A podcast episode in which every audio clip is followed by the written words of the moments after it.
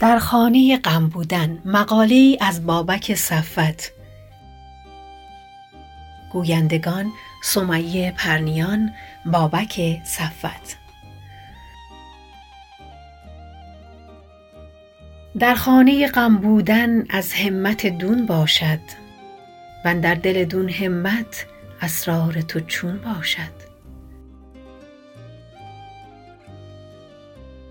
در باری غم و اندوه انسان در محنت آباد این جهانی اندیشمندان و چراغدلان دردآشنا سخنان بسیاری گفته اند اما شاید هیچ کدام از آنها به قدمت و زیبایی گفتار سیزارتا بودا نباشد. آنجا که می فرماید به هستی در آمدن رنج است پیری رنج است بیماری رنج است مرگ رنج است. به آرزوهای خود نرسیدن رنج است. پیوستگی با آن کس که دوستش نمیداریم رنج است و جدایی از آن کس که دوستش میداریم هم رنج است. در باور عارفان ایرانی و به ویژه مولانا تنها بیدلان دون همت در خانه غم به سر می‌برند زیرا آنان که در خداوند میزیند همواره با او شادند. چنانچه در عهد عتیق نیز یکی از راه های چیرگی بر غمها اعتماد بر پروردگار و شادی در نام اوست. چنانچه آمده است غمها بسیار است اما هر که به خداوند توکل دارد رحمت او را احاطه خواهد کرد. پس ای صالحان در خداوند شادی و وجد کنید و ای همه راست دلان ترنم کنید. پس چرا نباید شاد بود و شاد زیست؟ مگر شادی جزئی از وجود خداوند نیست؟ مگر خداوند غم و غصه ای دارد که ما جانشینان او داشته باشیم؟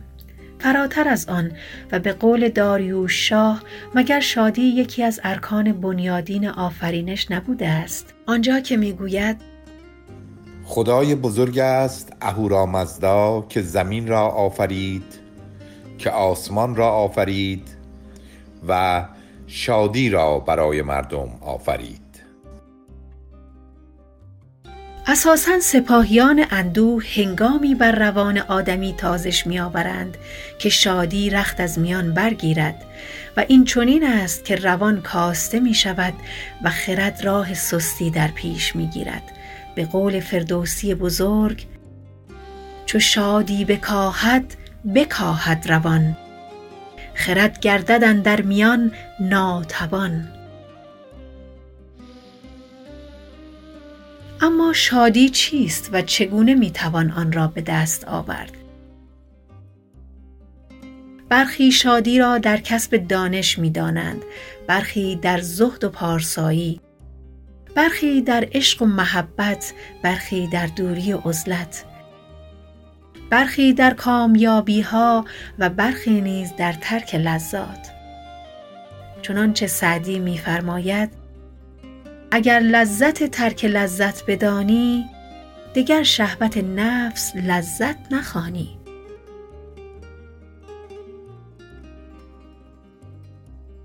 عموما مردمان سرچشمه شادی را در عوامل بیرونی جستجو می کنند و دارایی و ثروت را از بنیادی ترین شاخصه های آن قلمداد می کنند. این گونه شادی ها به بند زدن ظروف شکسته می ماند و شادی حقیقی تنها از درون انسان برمیخیزد.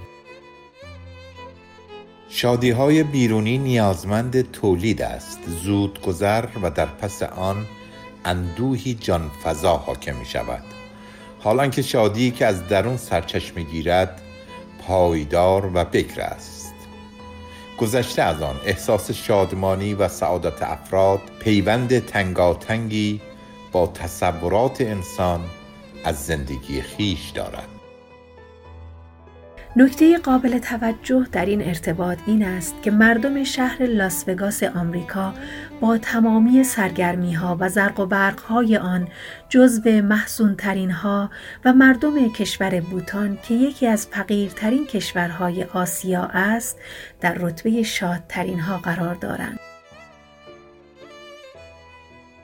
از دیگر سو پیوندی تنگاتنگ و ناگسستنی بین شادی و راستی به چشم می‌خورد چنانچه هرگاه انسان کاری را به درستی و راستی انجام دهد در درون خود احساس خوشنودی و شادمانی می کند. آنتونی رابینز نویسنده آمریکایی بر این باور است که بزرگترین خوشنودی های انسان زمانی به دست می آید که انسان بداند در راستای باورهای راستین خود رفتار کرده است.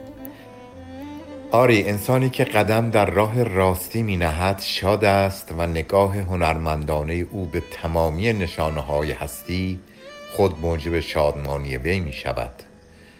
او همواره بر ویرانه های کلبه احزان سرود شادمانی سر می دهد.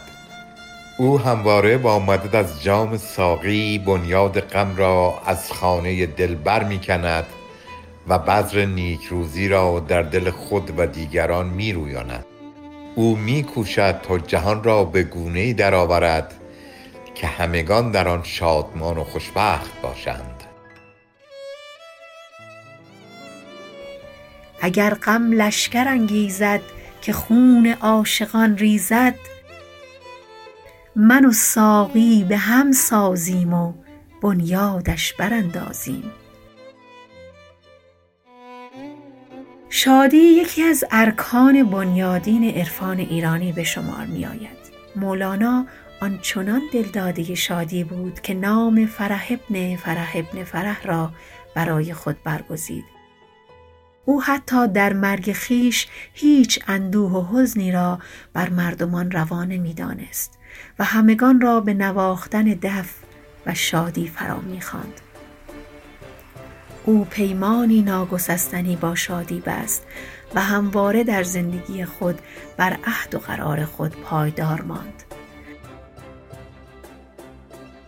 مرا عهدی است با شادی که شادی آن من باشد مرا عهدی است با شادی که شادی آن من باشد. مرا قولی است با جانان که جانان جان من باشد.